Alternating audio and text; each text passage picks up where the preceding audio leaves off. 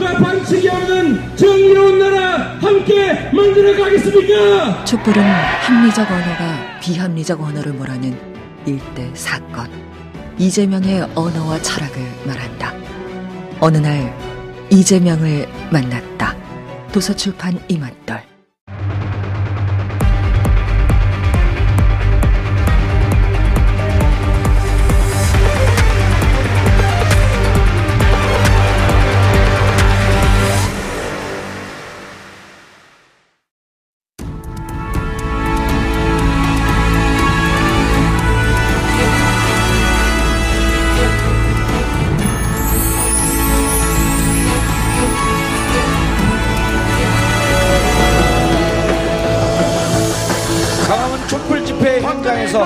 시민 여러분과 함께하는 정봉주의 품격 시대 2부 시작하겠습니다. 네. 야, 6시를 어, 막 넘긴 광화문 현장 16차 촛불 집회 어, 많은 시민들이 함께하고 있고요. 날씨가 조금씩 차가워지고 있지만 어, 모이는 시민들의 숫자는 점점 늘어나고 있습니다. 그렇습니다. 아, 그리고 저희 TBS TV 생, 생방송하는 이 앞에도 약 한 18만 명의 시민이 모여 있습니다. 오늘은 왜 18만 명이죠? 조금 줄었네요. 아, 저는 18이라는 숫자를 좋아해요. 아, 그렇죠. 참 예. 좋아하시죠. 박근혜 대통령이 18년 동안 정치했습니다. 나, 네. 예. 알겠습니다. 자, 오늘 16차 촛불 집회 주제는요, 박근혜 대통령과 황교안 권한대행의 즉각 퇴진, 그리고 특검의 수사 연장입니다. 특검이 어제 이재용 부회장을 구속을 했잖아요. 예. 그런데 이제 공식 수사 기간이 얼마 남지 않아서 좀 벽에 부딪힌 게 아니냐라는 이야기가 있습니다. 예. 특검이 이재용 부회장 아, 구속에 아, 탄력을 받아서 비록 날짜는 얼마 남지 않았지만 앞으로 박근혜 대통령 대면 수사 그리고 어, 우병우 수석에 대한 조사 아, 마지막 박차를 가하고 있는 듯한 모습입니다. 아, 이재용 부회장 구속과 우병우 수석의 소환 박근혜 대통령의 대면 수사 특검과 헌재를 가장 잘하는 특검 헌재 전문 변호사 아, 물 들어올 때 배 띄우고 있는 노영희 변호사 자리하셨습니다. 안녕하십니까 노영희 변호사입니다. 예. 네, 안녕하세요. 근데 노영희 변호사님 어, 화면이 네, 스튜디오에서 받을 때보다 밖에 나오니까 훨씬 좋으세요. 아닌 화면이. 거 아닌 것 같은데요. 왜 남의 얘기를 이렇게 고깝게 들으세요? 그래서 제가 보기에는 아, 현장 아, 투사형이다. 아 예. 예, 어, 너무 너무 좋으세요 지금. 아니 겸손하게 받으신 걸 가지고 고깝게 받으셨다고 네, 말씀을 일단 하세요. 저는 바로 그냥 바로 옆구리 찌르고 들어갑니다. 네 다시 만나 뵙게 돼서 너무 반갑고요. 네, 반갑습니다. 이재용 부회장 구속에 대해서 그때 몇 프로 예측하셨었죠? 사실 저는 첫 번째 영장 청구했을 때는 6대 4를 예측했었었고요. 아. 예, 이번엔 5대 5였었죠. 아니요, 두 번째 영장 청구할 때는 제가 CBS 라디오의 김현영 뉴스쇼를 나가는데 거기 말고 우리한테 나와서. 거기에서 확신했습니다. 확신. 어. 예, 영장 기- 발부를 확신한다 이렇게 예. 말했습니다. 그러면 노영희 변호사의 노씨를 따서 노스트라다무스의 환생이다. 이렇게 봐도 되겠습니까? 안 됩니다. 아 정말 아, 너무 어느 정도로 확신했어요? 진짜 100% 확신했어요? 그건 아니고요. 이제 예. 사실은 70% 정도 확신을 했는데 제가 그렇게 확신하게 된 이유 중에 하나는 예. 그, 그 전에 알아보니까는 특검이 그 첫 번째 영장이 기각되었을 때에 그 조희연 부장판사가 기각 사유로 내세웠던 여러 가지 것들에 대해서 전부 보강 조사를 상당히 많이 했었었고 예. 또 제가 듣기로는 그 뇌물죄와 관련해서 특별히 아주 첩 첩이 쌓인 증거들이 많이 확보되었다라는 얘기를 들었기 때문에 예. 저는 이번에는 좀 가능성이 있겠다라고 생각했었습니다. 예. 자, 어, 많은 분들이 이재용 부회장 구속 수사죠. 이제 구속 기소는 아닙니다. 네. 아직 정식으로 제대로 구속된 것은 아니고 다만 이 수사하는 기간 동안에 여러 가지 증거 인멸의 위험이 있고 여러 자신의 삼성 회- 소속의 사장들이 진술을 바꿀 위험성이 있고 진술을 바꾸면서 상황을 조작할 위험성이 있으니 구속해서 수사를 하겠다. 여기까지 온 거예요. 그렇습니다. 그러니까 영장이 구속영장이 발부되었다는 것은 그 검찰에서 청구한 혐의 사실과 관련하여 너희들이 한번 마음껏 제대로 수사를 해봐라라는 의미이지 사실은 그 혐의 사실 모두가 범죄 사실로 입증이 되었다라고 하는 얘기는 아니거든요. 네. 예. 그래서 이번에 그 영장을 발부했다라고 해서 끝나는 것이 아니고 영장을 발부해서 구속된 상태에서 제대로 된 수사를 정말로 해서 실체적 진실을 발견하게끔 하는 것이 바로 그 특검이 할 몫이다 이런 의미를 받아들이시면 될 것 같습니다. 예. 어, 역대 이제 삼성이 여러 차례 어, 위기가 있었지만 그때마다 미꾸라지처럼 이제 구속을 피해 왔었어요. 예. 근데 이번에 이재용 부회장의 구속으로 삼성 총수는 불구속된다의 원칙이 좀 깨진 거라고 생각을 하거든요. 그러니까 삼성이 네. 어, 회사가 설립이 된 지 지금 79년 만에 첫 구속 사례예요. 아, 선대 이병철 회장, 이건희 회장 몇 번의 구속 위험성이 있었지만 다 피해갔단 말이에요. 그렇죠. 그러니까 삼성 기업 총수의 구속이라고 네. 하는 게 어떤 의미가 있을까요? 일단 저는 이번에 이재용 부회장이 구속됨으로 인해서 이 특검에 들어가 있는 변호사님들의 생계 유지가 매우 걱정됩니다.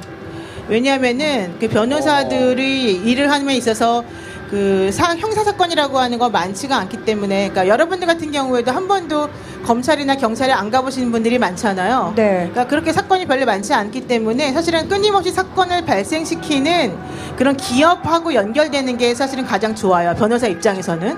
그런데 그렇게 하려면은 가장 좋은 데가 삼성이었는데 이번에 그 79년 만에 총수 일가 중에 한 명인 이재용 부회장이 정격 구속됨으로 인해서 이 이재용 부회장과 삼성에서 얼마나 이 특검을 싫어하고 미워하겠습니까? 그렇다면 당연히 이제 변호사님들이 나가서 이 특검이 끝난 다음에는 아마도 삼성 거는 못 맞지 않을까 생각이 좀 드는데요. 예. 그거는 뭐냐 제가 이제 사적으로 그냥 하는 말이고 네. 이번에 그 이재용 부회장의 영장 발부가 갖는 의미라고 하는 것은 우리나라 그 정경 유착이라고 하는 것의 고리를 끊어내는 하나의 계기로 예. 정말 중요한 전환점에 있다라고 하는 걸 말씀드리고 싶고요. 예. 1966년도에 그 고 이병철 회장이 그 색깔 한- 밀수. 예, 예. 한국 비료라고 하는 회사를 통해서 사카린을 밀수하다가 걸려가지고 그때 한번 구속될 위기에 처했었는데 한국 비료를 사회에 헌납하고 본인의 경영 일선에서 물러나는 것으로 마무리를 됐단 말이에요.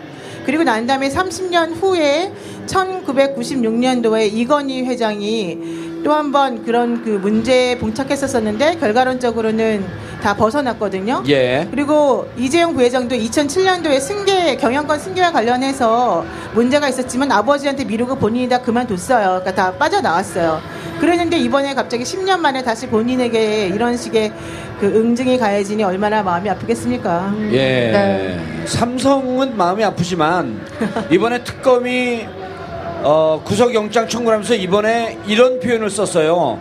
정경유착의 고리를 끊을 수 있는 이번에 만약 못 끊으면 못 끊겠다. 이런 아주 강력한 의지를 보였거든요. 실질적으로 지금 우리 사회가 이렇게 법이 통하지 않고 불법을 해도 힘이 있으면 살아나고 사회가 이렇게 양극화된 게 가장 큰 원인 중에 하나가 정경유착의 고리를 보고 있는 거 아닙니까? 그렇습니다. 그러니까 정경유착이 나쁜 거는 뭐 여러분들 다 아시겠지만은 기업들이 제대로 그 경쟁력 있게 그 발전하기 위해서는 기술력에 투자를 많이 하고 제대로 된 연구를 해서 상품의 경쟁력을 확보하는 측면으로 나아가는 게 맞는 것인데 정경유착이라고 하는 것은 기업이 그런 데에 쓸 돈을 정치권에 헌납을 하고 여러 가지 제도적인 이득을 받음으로 인해서 실질적인 제품 경쟁력에서는 도태되고 대신에 그, 그 나라 안에서의 그런 제도적인 이- 이익은 확대시킴으로 인해서 계속해서 나라 전체가 같이 몰락해 나가는 것을 의미하는 거거든요. 예. 그런 의미에서 보자면은 삼성이라고 하는 회사가 가지고 있는 우리나라의 그 박정희 정권 때로부터 지금까지의 그 연결고리라고 하는 것이 너무 공고해서 이번에도 결과적으로는 1차 영장 기각됐을 때 결국 우리나라는 삼성을 못 깨는구나. 이런 우려가 있었었거든요. 네. 근데 결론적으로 이번에 2차 영장을 발부함으로 인해서 그런 기록을 깼다는 것 그리고 우리나라가 한 단계 발전해 나가는 그런 계기를 마련해 주었다는 것 자체만으로도 사실은 큰 의미가 있는 것이다라고 생각을 하죠. 예. 네. 이번에 이제 그 영장 그 발부할 때 어, 공정위가 부당하게 개입했다라고 하는 이제 그 원인 중에 하나가 회사 중에 바이오로믹스인가라고 하는 회사가 있었어요. 네. 그 바이오로믹스의 자회사가 이제 뭐 바이오 에피스하고 좀 복잡한데 어쨌든 결과론적으로 보니까 계속 적자를 보고 있던 회사가 네. 상장되기 어려운 형편에 처해 있었는데 결국 공정위하고 금융위가 관여해서 상장을 했단 말이에요. 그렇습니다. 상장을 하고 나서 봤더니 2천억짜리 회사의 가치가 상장하고 난 다음에 5조가 돼요. 네, 맞습니다. 그럼 이게 도대체 25배의 회사 가치가 뜬 거거든, 그, 한 거거든요. 예를 들어 우리가 여기 지금 광장에 나오신 분들이 자영업 하시는 분들도 많고 무슨 사업 하시는 분들도 많을 텐데 오늘 아유, 이거 상상도 안 돼. 오늘 하루에 200만 원 팔던 게요. 벼랑간의 매출이 얼마가 되냐면은 5천만 원을 파는 겁니다. 상상이 돼요? 어느 기업이 이 간단하게 매출만 한 거거든요. 근데 회사의 가치가 2천억 하던 게 상장하자마자 5조로 뛰어요. 그러니까요. 근데 그게 사실은 불가능한 일인데 이번에 그 뇌물죄를 입증하기 위한 증거로 특검에서 제출했던 그 서류 중에 보면은 뭐가 있, 뭐가 있냐면요. 2014 13 14년 9월에 삼성 이재용 부회장하고 대통령하고가 대구에서 한번 만나거든요. 그 예, 창조경제센터에서. 그다음 두 번째 독대가 2015년 7월 25일에 있었어요. 예. 그러다가 세 번째는 청와대 안에서 안가에서 2016년 2월에 세 번째 맞습니다. 독대를 하게 됩니다. 예. 그런데 그 동안에 그 박근혜 대통령과 이재용 부회장은 전혀 서로 간에 청탁 같은 건 없었고 그냥 기업의 발전을 위해서 서로 덕담을 나눈 것에 불과하다 라고만 얘기를 했었었는데 예. 이번에 특검이 영장을 청구하면서 제출한 서류에는 안종범 수석이 추가로 작성해 놓았던 그 39건의 수첩 안에 네. 각각의 독대마다 독대마다 이재용 부회장이 우리 삼성 바이오로직스 상장과 관련된 규제를 설폐해 주세요 라는 요구를 한 내용과 아하. 그리고 금융지주회사를 전환하는 데 있어서 좀 도와주세요 라고 한 내용과 뭐 이런 여러 가지 것들 본인의 경영 승 그러니까 세습 승계와 관련되어 있는 모든 혜택을 받아 받을 수 있는 내용을 부 탁한 내용들이 다 적혀 있었다는 거예요. 그래서 그것들을 들이밀면서 예. 이게 맞냐 안 맞냐라고 안정범 수석이 물어봤더니 안정범 수석이 맞다. 이 박근혜 대통령이 이재용 부회장을 독대한 다음에 나에게 이 부회장이 이러이러한 것들을 도와달라라고 얘기를 하니 좀 알아봐라 라고 말을 해서 본인이 그걸 처리했다 이런 진술을 확보했다는 거고요. 예. 또 하나 지난번에 이제 공정위를 압수수색을 했었었는데 공정위 예. 압수수색에서 뭐가 나왔냐면 외압 밀지라고 하는 게 나왔습니다. 아 그걸 말 자체가 외압 일지예요? 네, 말 자체가 외압 외압 어허. 밀지인데 그럼 자기들이 외압을 행사했다라고 하는 걸 인정을 해버린 거 아니에요? 그렇습니다. 그게 이제 무슨 얘기였냐면은 그 삼성 SDI가 그 삼성전자 주식을 가지고 물산 주식인가요? 그 주식을 삼성? 물산입니다. 물산 주식을 가지고 있었는데 그걸 가지고 금융지주 회사로 그 출자 전환을 하는 과정 중에서 공정위에서 이게 그렇게 되면은 금산분리 원- 원칙에 위배되기 때문에 삼성 SD가 가지고 있는 물산의 주식 천만 주를 팔아야 된다라는 식으로 의결이 전부 다 났습니다. 공정위 예. 그 공무원들이 열심히 일을 해서 그랬는데 갑자기 그 다음에 청와대에서 연락이 와가지고 네. 너무 과하다. 500만 주만 팔아도 괜찮은 걸로 해줘라. 예. 청와대에서요? 네, 라고 한 얘기가 나왔다는 거예요. 그래서 그걸 너무 이상하게 생각한 기업 집단가의 A 사- 사무관이 그걸 다 적어놨다는 거예요. 예. 서기관, 서기관. 네, 서기관이. 예. 그래서 그게 바로 외압 일지라고 하는 내용으로 공정위가 한 여러 가지 것들이 어떻게 삼성의 이익을 도와주는 쪽으로 변경되게 되었는지 정책이 예. 그런 내용들이 전부 다 적혀 있는 그런 파일을 발견했기 때문에 음. 그런 여러 가지 증거들이 확보되어서 이번에 영장이 발부된 거다라고 예. 하는 이제 결과가 나온 거죠. 그러니까 그 공정위 자료를 봤더니 이렇게 되어 있더라고요. 어, 보셨어요, 직접? 이번에 들어가 서류를 봤죠. 아, 직접 보셨어요? 예, 그거 직접 어, 봤죠. 네. 예, 꿈에서요. 공정위 위원장이 정재찬 위원장인데 공정위 위원장은 삼성이 합병하고 난 다음에 SDI하고 삼성전기가 갖고 있는 삼성물산 주- 주식이 너무 많아져서 그렇죠. 지주회사로서 과도하게 많은 주식을 확보하고 있으니 삼성물산 지주를, 주식을 천만 주를 팔아라. 위원장은 삼성에다가 그렇게 지시를 한 거예요. 그렇죠. 그런데 서기관이 이렇게 보고 있는데 벼랑 안에 부위원장이 와서 천만 주가 아니라 오백만 주만 팔면 됩니다. 이렇게 지시를 바꿔놓는 거예요. 그러니까 서기관이 어 위원장은 천만 주를 팔라고 하는데 부위원장은 오백만 주를 팔라 그래? 어 이거 이상하다 그러니까 기록을 다 해놓은 거예요. 나중에 세상이 어떻게 될지 모르고 정의가 바로 서는 세상이 오면 내가 이것을 근거로 가지고 있어야 되겠다 라는 심리가 아마 있어 있어야겠죠. 어, 너무 잘하셨네요. 예, 그래갖고 네. 기록을 해놨는데 나중에 봤더니 삼, 그 공정위 부위원장이 삼성 김종중 사장과 수시로 만났고 청와대 최순목 경제 비서관하고 삼자가 연락을 하면서 삼성이 부탁을 하면 이 부위원장이 청와대 연락을 하고 그럼 청와대가 다시 부위원장한테 지시를 해서 500만 주로 낮춰라. 그래서 500만 주만 팔았다는 거예요. 그러니까 이 과정을 보면 야 이게 니네 공정위 부위원장으로 있고 청와대 비서관으로 있으면서 국가를 위해서 일한 게 아니라 삼성을 위해서 일한 범죄 집단이었었네.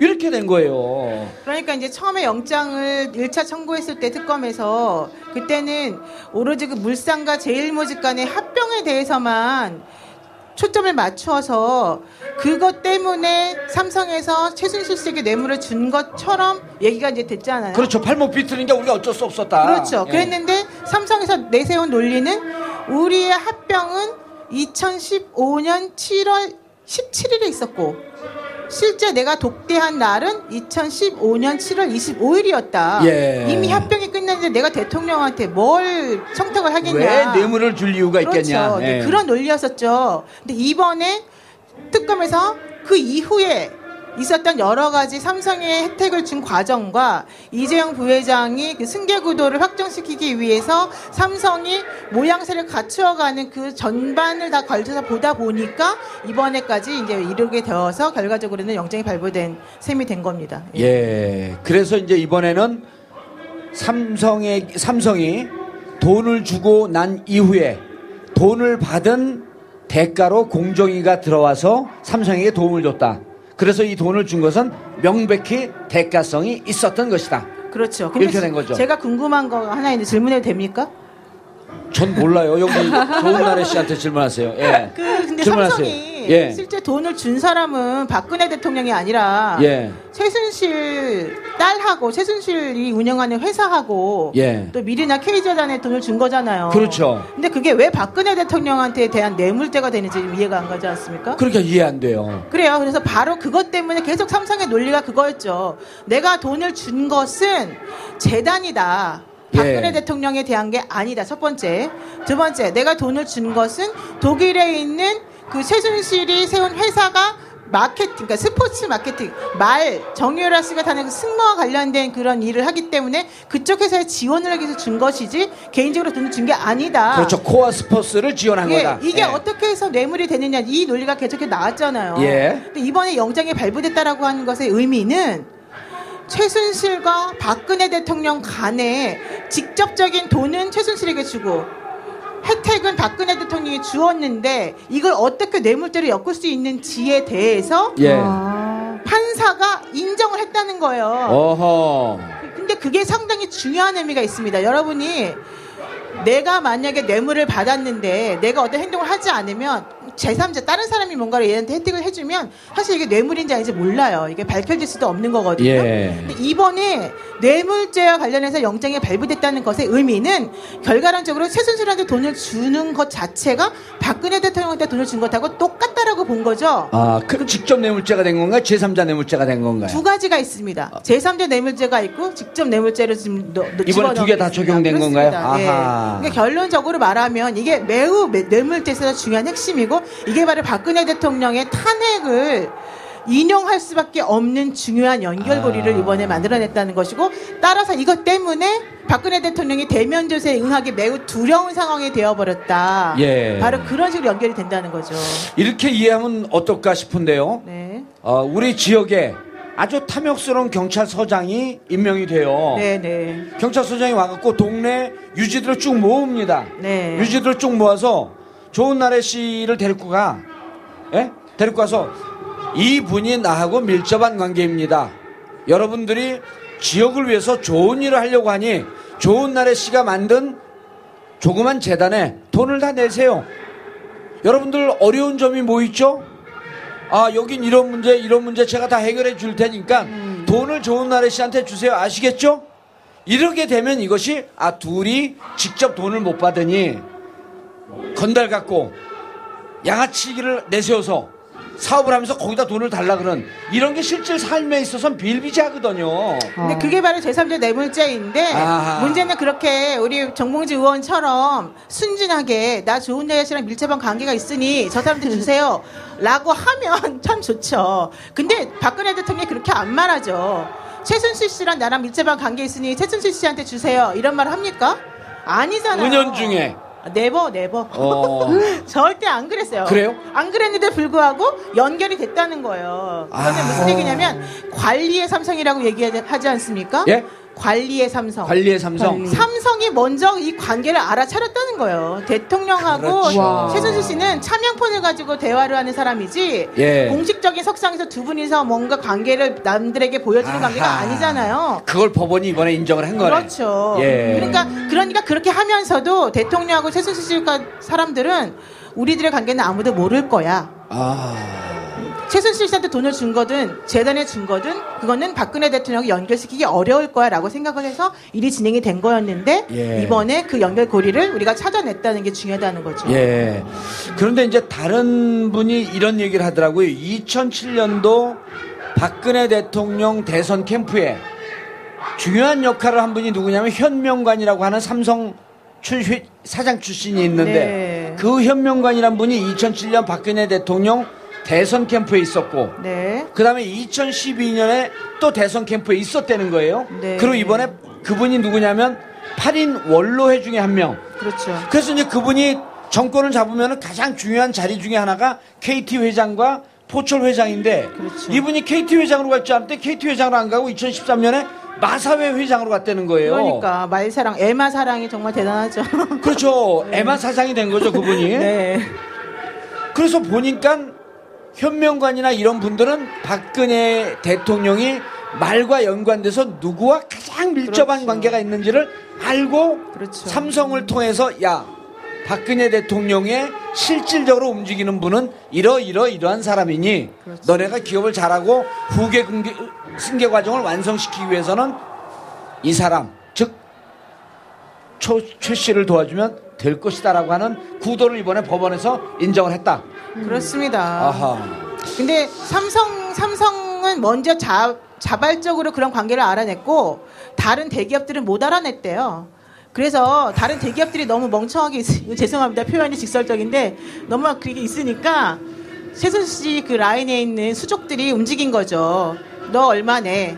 우리 뭐 할 거야? 왜 돈 안 내? 이렇게 직접적으로 물어봐 얘기를 하니까 처음엔 이것도 못, 못 알아듣고 못 알아듣고. 안 한다. 어허. 그러니까는 최순실 씨한테 가서 보고를 한 거죠.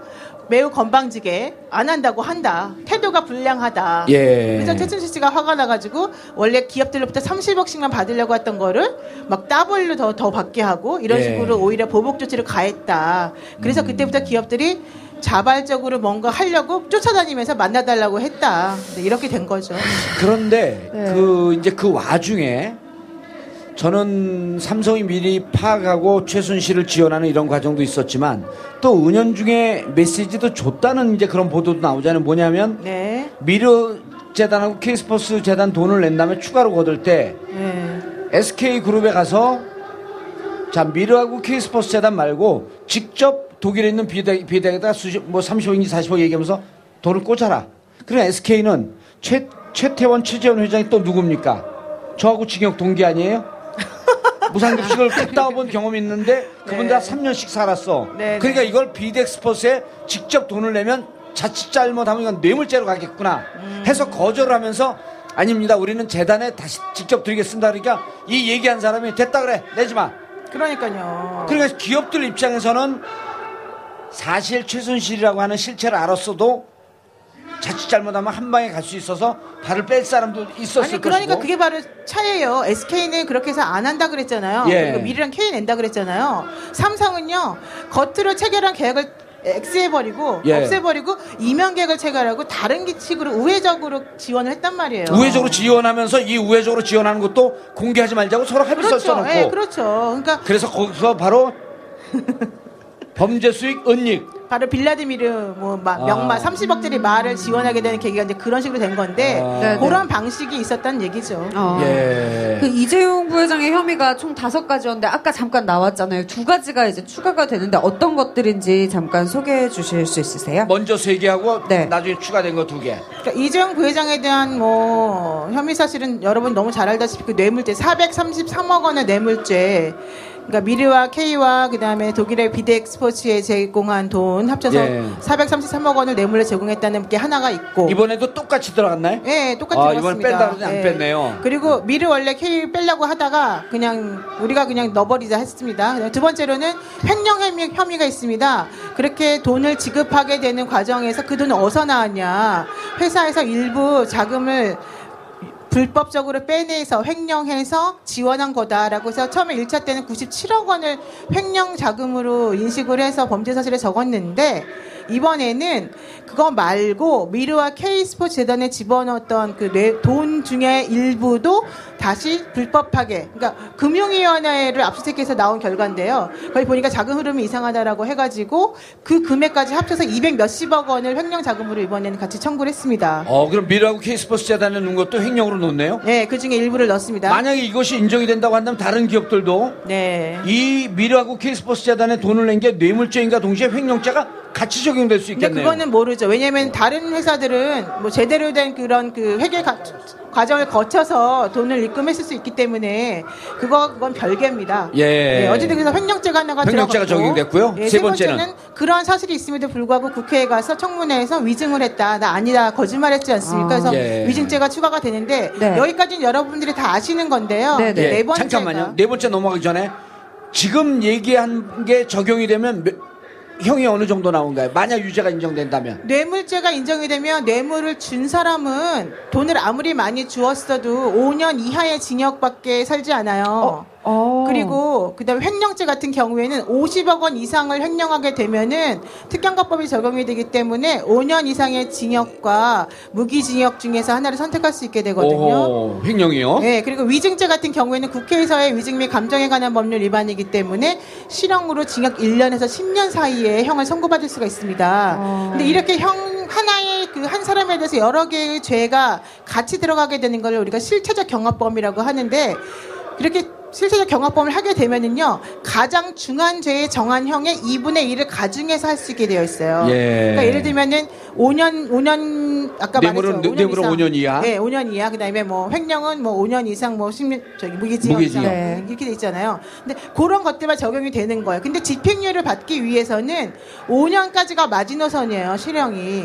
왜냐면은 5년 정도까지가 하한선으로 가게 되면은 한번 감경을 해주거든요. 작년 예. 감경이라 해서 나 죄송합니다고 하면 깎아주는데 그게 2분의 1을 깎아줄 수 있으니까 2년 6개월 정도를 우리가 처벌할 수 있는 거거든요. 그렇게 되면 집행유예가 가능해요. 집행유예는 3년 이하의 범, 그 형을 선고할 때 가능한 거니까. 네. 그런데, 그런데 이번에 두 가지 범죄 사실을 추가했는데 그 중에 하나가 뭐였냐면은 삼성에서, 재산 두 개, 예. 예, 삼성에서 그 최순실 씨에게 돈을 78억인가를 현금을 한번 꽂아줬는데 그렇죠. 그 꽂아준 금액이 신고를 하지 않고 외국으로 그냥 곧바로 돈을 넣어줬다는 거거든요. 음. 그게 바로 국외재산 도피죄 이번에 추가된 거고요. 아. 그다음에 또 하나는 그 블라디미르 아까 그 말을 허위 계약서를 작성해가지고 사실 자기네가 마치 도와주면서도 안 도와준 것처럼 해서 범죄를 저질러서 수익을 얻게 만들었잖아요. 예. 이게 범죄 수익 은닉죄인데 그 두 가지 범죄 사실을 추가한 거예요. 근데 음. 이두 가지 사실은 사실은 옛날에 1차 때도 나와 있던 사실 관계인데 이번에 죄명만 추가한 거예요. 이 죄명만 추가한 것의 의미가 뭐냐 하면은 네. 국외재산 도피죄의 경우에는 50억 원을 기준으로 해서 10년 이상, 그러니까 10년 이상이라는 건 오. 하한이 10년이라는 거예요. 10년 이상 무기징역을 선고할 수 있는 범죄거든요. 야. 그렇게 되면 만약에 무기징역을 선택하지 않고 10년 이상의 범죄를 선택하게 되면 10년을 선택했다 치면 만약에 아까 말한 대로 작년 감경 나 잘못했습니다 해서 한번 깎아주는 게 2분의 1을 깎아주면 5년을 깎아주잖아요. 그러면 3년 이하를 선고하지 않기 때문에 집행유예가 안 되는 거죠. 아. 그러니까 이 국외재산 도피 혐의를 집어넣는 게 매우 중요하고 또 하나는 국외재산 도피는 되게 입증이 쉽지 않습니까? 예. 한국에 있는 돈을 신고하지 않고 신고하지 않고 외국에 보내면 성립이. 되니까 그렇기 때문에 뇌물죄보다 훨씬 더 인정받기가 쉽잖아요. 예. 그래서 이번에 국외재산 도피와 이 범죄 수익 은닉죄를 일부러 집어넣은 것 같습니다. 범죄 수익 은닉죄는 몇 년짜리예요? 잘 모르겠는데요. 변호사 아니세요? 제가 확인 못했습니다. 네. 아니 그러니까 이제 우리 노영희 변호사님께서는 네.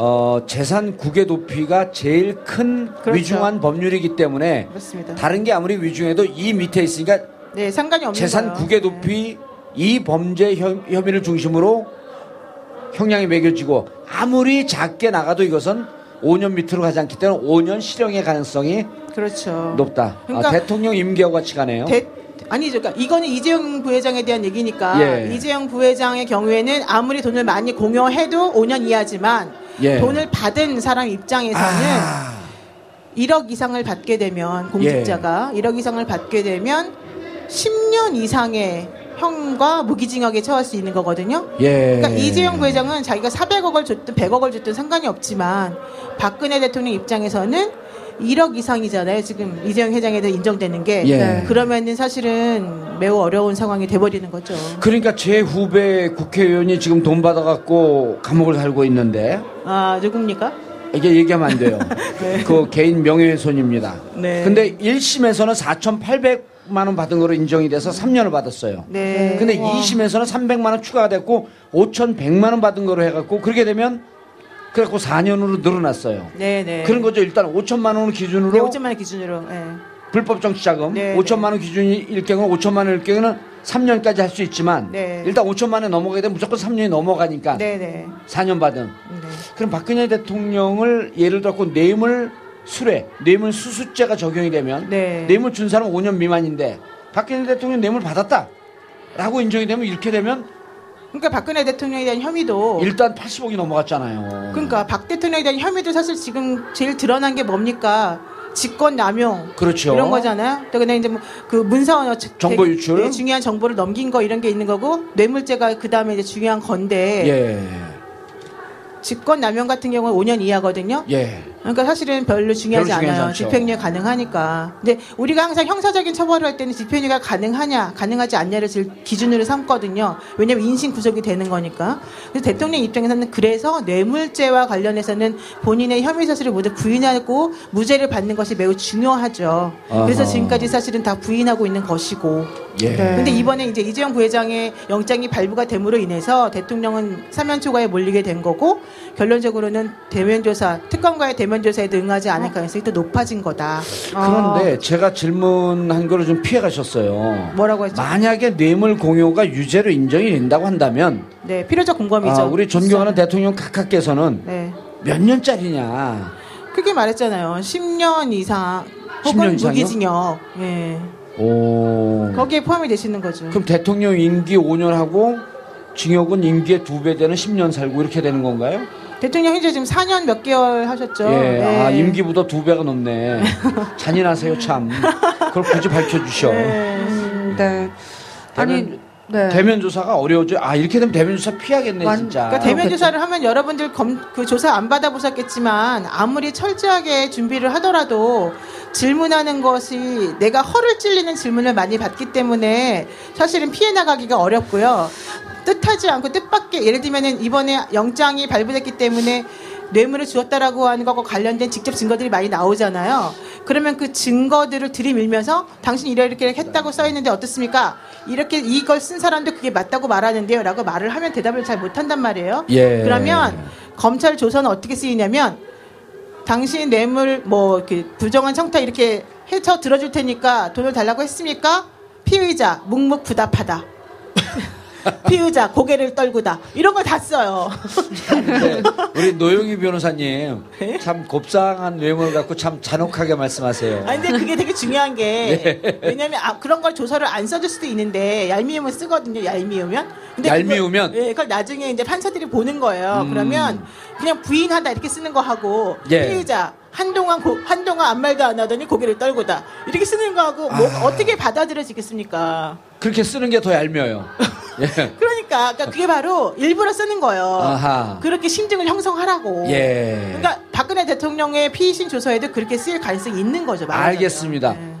노영희 변호사님, 네네. 고향이 어디세요? 서울입니다. 서울에요. 전농동에서 태어났습니다. 아, 그러시면 이제 우리 어렸을 때 보면은 지금이 2월인데 네네.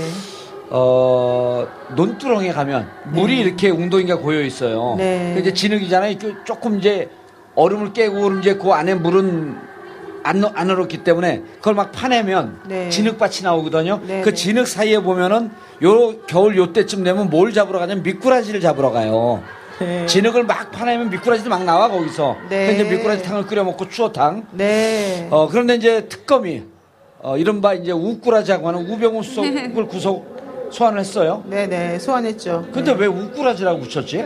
뭐 김기춘 실장하고 우병우 거기 법꾸라지. 예, 우병우 예. 수석하고가 두 분 다 너무 너무 이 잘 빠져나가시니까 법망을 아하. 정말로 뭐 아무도 손을 못 대고 있지 않습니까? 예. 특검에서도 사실은 검찰 특수본에서 11월에 불러서 조사를 한번 하고 차례째서로 이렇게 앞에서 부동자설을 취한 모습이 나왔는데 우병우 수- 수석을 아니 우- 이번에 특검에서도 막판에 열을 남겨놓고 지금 불렀단 말이에요. 소환을 했어요. 네, 그러니까 예. 그만큼 이 사람을 잡기 위해서는 결정적 한 방이 필요한데 결정적 한 방을 못 찾아냈다라고 하는 식으로 우리가 그래서 해석을 했던 거죠. 그런데 이번에는 좀 많이 나왔습니다. 아, 이번에 많이 나왔어요? 예. 아, 그래요? 네, 어. 그래서 우병우 수석에 대한 이제 의혹이 여러 가지가 있는데 네, 뭐 네. 자기 가족 회사에 뭐 돈을 뭐 횡령했네 안 했네 사실 음. 그런 건 중요하지 않아요. 여러분들 내 개인 회사라고 생각하면은 뭐 그 핸드폰 비도 거기서 쓰게 하고 이런 경우 많지 않습니까? 근데 이제 그런 거는 사실 매우 중요한 건 아니고 또 뭐 아들이 어디 군대 갔는데 조금 좋은 데 좀 빼주세요 예. 부탁하는 거 이거 사실 우리도 많이 하기 때문에 그거를 큰 범죄라고 생각하는 건 아니에요. 물론 나쁜 범죄지만 네. 근데 그런 것보다도 특검에서 이제 보고 싶었던 것은 문체부 인사에 대한 보복 인사와 예.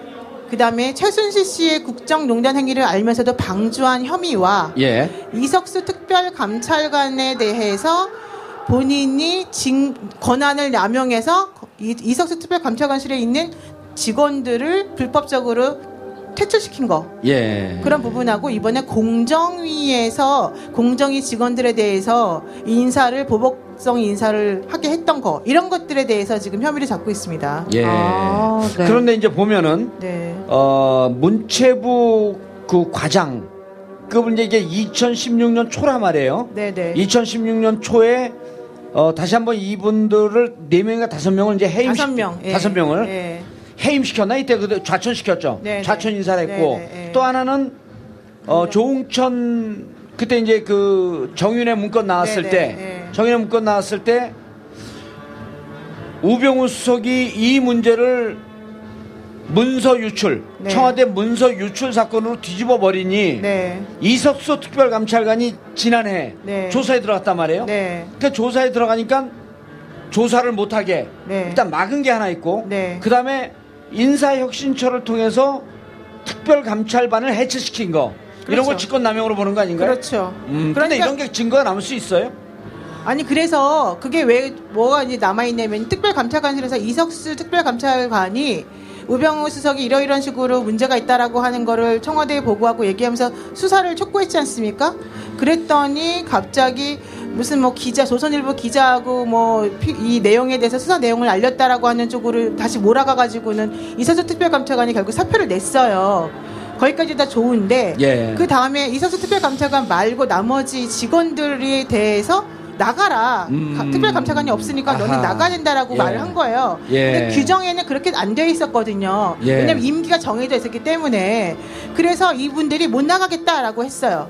그랬더니 이분들이 원래 그 비- 비용을 지불하고 임대했던 그 건물이 있는데 예. 그곳에 예산 지원을 깎았다는 거예요. 없앴다는 아, 거예요. 그 30 빌딩이에요. 예, 그래서 그게 바로 예. 법무부에서 그런 예산 지원을 깎아 없애버렸다라고 예. 하니까 그 사람들이 결과적으로 자기 돈을 털어서 밀린 임대차 임대료를 냈다는 거예요. 전화비도 내고. 음, 아하. 그래서 그런 과정들이 법무부하고 뭐 이런 쪽에 여러 가지 자료들이 남아 있다고. 알겠습니다. 그래서 확인된다는 거죠. 예. 네. 어, 지금 강원 현장에서 촛불 시민들과 함께하고 있는 TBS 정봉주 품격 시대.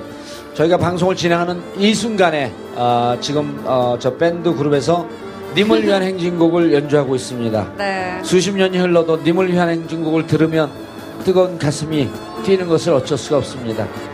여러분, 우리 연주하시는 저분들께 박수 한번 보내주시기 바라겠습니다. 노영희 변호사님, 네네. 학교 다닐 때 님을 위한 행진곡 안 불렀죠? 왜요? 저도 87학번이거든요. 예. 아 운동권이었었어요? 아니, 전 운동은 안 합니다. 뚱뚱하지 않습니까? 뭐 이상한 아재 개그를 날려. 저 님을 위한 행진곡 들으면 가슴이 뜨거워지죠? 별로 그러진 않습니다. 아 그럼 저 박사모 출신이신가요? 아니, 네, 저는 저런 유형의 노래를 별로 안 좋아해요. 어, 솔직하세요. 예, 오늘 여기 이제 댓글 안티 엄청 달렸다. 이제까지 한 두 달 동안 우리 노영희 변호사는 엄청 띄워줬는데 한 방에 훅 가네 그냥.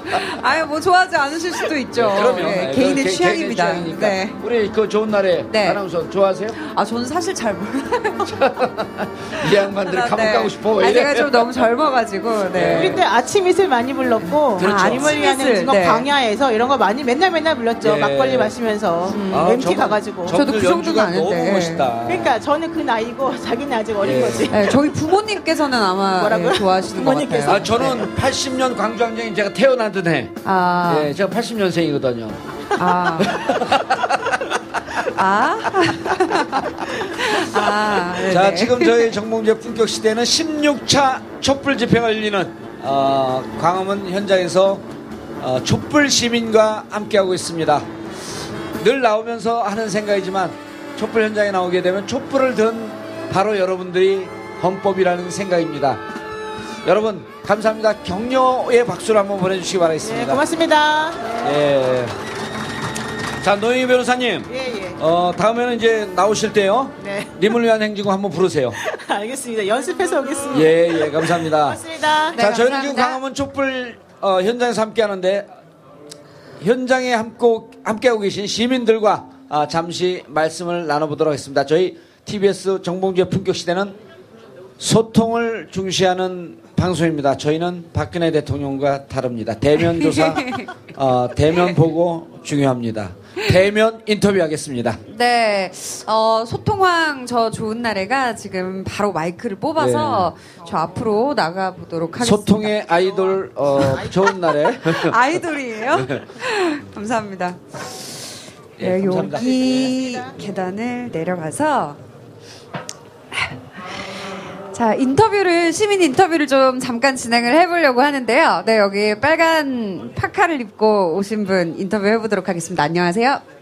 네 어, 어디서 오셨는지 네, 인천에서 온 신준현이라고 합니다. 아 인천에서 오신 네 본인을 높여주셨어요. 어 어떤 분이랑 같이 오셨나요? 예, 쭉 혼자 왔습니다. 아, 혼자 오셨어요. 지금 16차 촛불 집회인데, 어, 한 몇 번 정도 참석하셨어요? 지금 제가 작년 10월, 아니, 12월 말일 10차 촛불 집회를 마지막으로 안 나왔었는데 너무 그동안 방심을 했던 모양입니다. 그래서 오늘 지난주에 이어서 오늘, 오늘도 나왔습니다. 어, 그러면은 한 12회 정도. 어, 16회 중에 12회 나오신 거면은, 아니요, 12월에 한 번 나왔다가 네네. 나오셨다가 아, 한번 그, 다음에 나오셨다가. 안 나오시고 아니요, 10회까지 나오셨대요. 아, 10회까지 계속 나오셨어요? 10회 한, 그, 한 다섯 번 정도 나온 것 같고요. 예. 아, 예. 그 다음에 이제 1월 달에는 쭉 쉬었습니다. 쉬었는데 설마, 설마 했는데 방심한 사이에 틈을 타서 어. 언론에서 기각될 수도 있다라고 하는 얘기를 듣고 이거 큰일 났구나. 네, 맞습니다. 예. 그래서 네. 나오 그래서 나오셨군요. 근데 상식이 있는 사회라고 하면 당연히 가결이 될 거라고 생각을 합니다.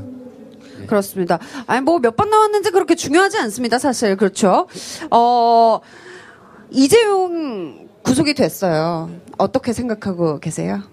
그 당연한 결과라고 생각을 하고요. 그 원칙과 또 기본이 통하는 사회인데 그건 당연하다고 생각합니다.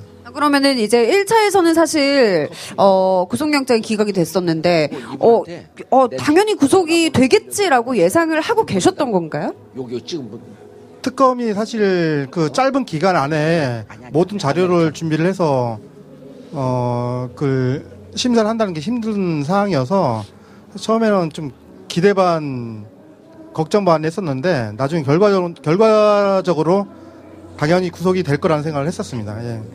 네, 어 이제 곧 어, 탄핵 마지막 어 결정이 날 것 같은데 탄핵이 당연히 인용이 될 거라고 생각을 하고 계시잖아요. 그렇다면 이제 몇 대 몇으로 될지. 아까 앞서 그 방송 쭉 봤는데요. 거의 8대 0이 거의 대세인 것 같습니다. 8대 0으로. 네, 대세를 따라가시는 걸로. 알겠습니다. 어, 자, 다음 분도 계속해서 만나보도록 할게요. 참여해주셔서 너무 감사드리고요. 네. 아, 여기, 네, 촛불을 들고 오셨는데요. 네, 두 분이세요. 헉, 얼핏 보니까 이제 아버님하고 따님이신 것 같은데 소개 좀 부탁드릴게요. 네, 저는 경기도 여주에서 온 김종민이라고 합니다. 저는 대신고에 다니는 김경란이라고 합니다. 경기도에서 여기까지 오늘 또 촛, 여주에서 왔습니다. 여주에서 왔습니다. 여주요? 아. 아, 그래요? 어, 여기까지 또 촛불 집회에 참여를 해주셨는데, 한 몇 회차 정도 참여를 해주셨어요? 저는 이번이 세 번째인 것 같은데요. 많이 오지 못해서 대단히 미안하게 생각하고 있었고, 또 이, 어, 좋은 나라 만들어 나가는 데 있어서 좋은 나라가 되었을 때, 어, 아빠는 뭐 했나? 아, 또, 어, 여러 사람들이 이렇게 추운 날씨에도 불구하고 나와서 고생을 하고 있는데, 무임승차한다는 그런, 어, 그런 느낌이 자꾸 들어서 미안해서 또 오늘 이렇게 어, 나오게 되었습니다. 예, 아버님 그 태국기를 들고 오셨어요. 오늘 박사모 집회 갔다 오셨나요? 예? 네, 박사모 집회 대한문 쪽에서 이쪽으로 쭉 올라왔어요. 일부러. 예. 태국기를- 그쪽에서는 어떤 느낌인지 꼭 보고 아하. 싶었고 예. 이 사람들이 모이는데 어떤 모습이고 이런 것을 우리 딸도 보게끔 하기 위해서 예. 그쪽으로 해서 올라왔는데 그 느낌을 보면서 아 거기는 정말 60년대 70년대 나라이고 예. 아 이곳은 정말 우리의 미래가 있는 곳이구나라는 것을 아, 역시 느꼈습니다. 아, 아버님 그 태극기가 얼핏 보면 아, 박사모 참석하셨다 오셨나 보네요. 했는데 보니까 태극기 끝에 노란 리본을 붙이셨어요. 네, 무슨 의미로 리본. 붙이신 거예요? 아 세월호를 상징하는 그런 아, 노란 리본이고 예. 태극기라는 것은 어느 친박이나 박사모의 어, 것들이 아니고 우리 모두의 것이라는 것을 의미하는 그런 태극기이기 때문에 예. 아, 우리가 자랑스럽게 들고 다녀야 되는 것인데 맞습니다. 아 이상하게 변질돼서 참 마음이 아픕니다. 예, 들고 있는 손 손팻말을 좀 한번 들어봐 주시죠. 예, 탄핵 지연 어림없다. 어림없습니다. 예, 근데 어- 이미 어림없는데 왜 들고 나오셨어요? 지금 음, 저들의 움직임이 정말 그냥 지나치기에는 아 두렵다. 예. 두려운 마음이 많이 들기 때문에 우리가 힘을 더 합쳐야 되지 않나 예. 그런 의미에서 어림없다. 니네 그러지 마라. 예, 우리 따님 얘기 한번 들어보시죠. 네, 몇, 몇 그러니까요. 학년이라 그러셨어요? 저 3학년 올라가요. 중학교 3학년이요? 아니요, 고등학교. 아, 고등학교 3학년이에요? 네. 오, 그러면은 99년생? 네. 예. 2년 전에 두 살 위에 언니, 오빠들 97년생이거든요. 2016년, 14년, 어, 4월 16일 바로 두 살 위인 언니, 오빠들이 우리 어른들이 아무것도 손 쓰지 못했을 때 302명이 목숨을 잃었어요. 그 네. 세월호 참사에 대해서 어떻게 생각하세요? 어, 정말 말이 안 되는 일이라고 생각하고, 음, 좀 마음이 아파요. 네. 네. 오늘 오늘 나와서 꼭 우리 방송을 보는 어, 친구들에게 어, 아이돌이 있으면 나는 오늘 촛불돌이다. 어, 저 또래도 많이 이런 집회에 나왔으면 좋겠어요.